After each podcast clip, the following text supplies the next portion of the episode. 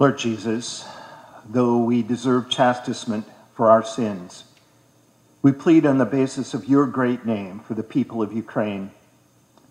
In your long suffering mercy, provide deliverance from this tyrannical oppression. Turn hearts to you, comfort them in their affliction, and work also this tragedy for good, according to your gracious promise. Amen. Obadiah, verse 3.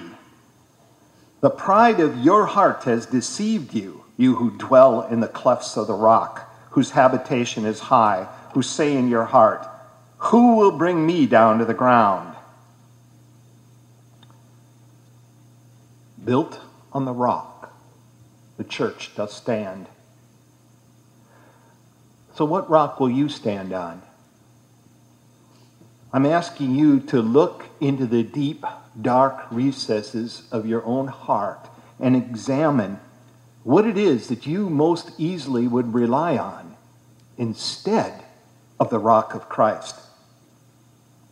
Some precious possession, some potent pleasure or priceless person, some personal pride or powerful position Eve for a piece of fruit, Abram for a child, David for a woman, Job for a place to challenge God, King Saul for prestige, Judas for 30 pieces of silver. I trust that you would not intentionally set out to get some prize instead of Jesus so, yeah, examine yourself. What priceless prize would draw your eyes, your heart, your mind to deceptively turn you away from Jesus? People long for security for their possessions, their persons, their positions, for their homes, households, and health, for their jobs and journeys and judgment day. So, what rock will you build your life security on? The Edomites made themselves their rock and boasted, Built on the rock, Edom will stand. Because of their arrogant rebellion, the Lord said, verse 1 I have sent messengers to summon the nations against you, and declared, verse 2, I will make you nothing. And yet Edom did not tremble and repent at the Lord's warning. They continued gloating. Our rock is secure. Verse 3, the Lord warned, The pride and security of your heart is deceiving you. The Edomites lived south of Palestine in high, impregnable rock cliffs with very narrow entrances. And there wasn't sufficient water or food in the desert areas around them for an army to survive there in the intense heat. And more, of those lofty rock fortresses were filled with crags and caves. So they were convinced that they were so secure in their rock dwellings that just a few of their soldiers, comfortable in their well provided caves, could hold off an army. So when the Lord announced, You're done, they responded, Who will bring us down to the ground? The Lord pronounced judgment. Verse 4 Though you ascend as high as the eagle, though you set your nest in the stars, I will bring you down, says the Lord.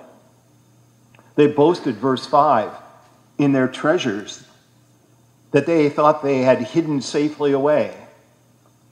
As a broker of world trade, they had accumulated great wealth. The Lord warned that wealth would not help them. Thieves, he pointed out, don't carry everything away. Grape gatherers miss some of the grapes, but the Lord declares every hidden treasure of yours will be carried away, gone. The Lord would blow out his nose at them, and three things would occur. He would turn their allies against them, he would pervert their wisdom to foolishness, and he would change their courage to cowardice. Built on their rock, Edom did not stand. It appears to be an ever growing tendency for America to think, built on our rock, America will stand. Do we gloat that our jets, missiles, satellites, and lasers are an impregnable defense? Are we assuming that our homes and health are secure from invasion by people or pestilence? Well, the latter has sure been shown to be untrue, hasn't it? But our focus cannot dare to simply be on the national sin. Yes, we need to look into those dark, deep recesses of our own heart and recognize what priceless prize would lead our eyes, our heart, our mind to set some prize over Jesus. What rock would Satan use to get you to boast? Who will bring me down?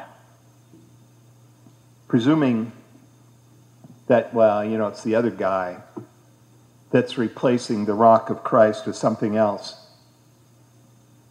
is the blindness of self security.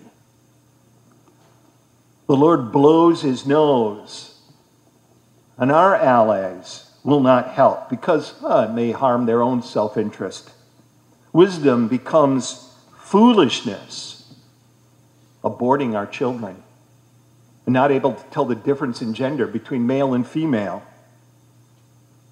Courage changes to cowardice, determining policy by peers and popularity polls and pressure politics. Flee to Mount Zion. Jesus is the rock which the very gates of hell cannot prevail against. His one sacrificial atonement has so completely paid your total cost of sin that Satan cannot bring one accusation against you. His rock stands. His sacrificial atonement is so abundantly sufficient for the whole world that Satan cannot say to you, Well, you know, it won't work for you. You're not worthy. There's no help for you in God. No. He has accomplished it for the world. And therefore, for you, his rock stands Jesus himself intercedes for you at the throne of the Father. I paid their atonement with my blood. They are your holy children. His rock stands. His rock crushed the head of serpent, sealed death in its grave so that it cannot victimize you, and smashed open the gates of hell. His rock stands. Jesus reaches through those smashed gates of hell to pull you out of death into life. His rock stands. So, what rock will you stand on? Built on the rock, the church does stand. The Lord bless you and keep you. The Lord make his face shine upon you and be gracious unto you. The Lord lift up his countenance upon you and give you peace. Amen. Hymn 467, 467 stanzas 1 and 7.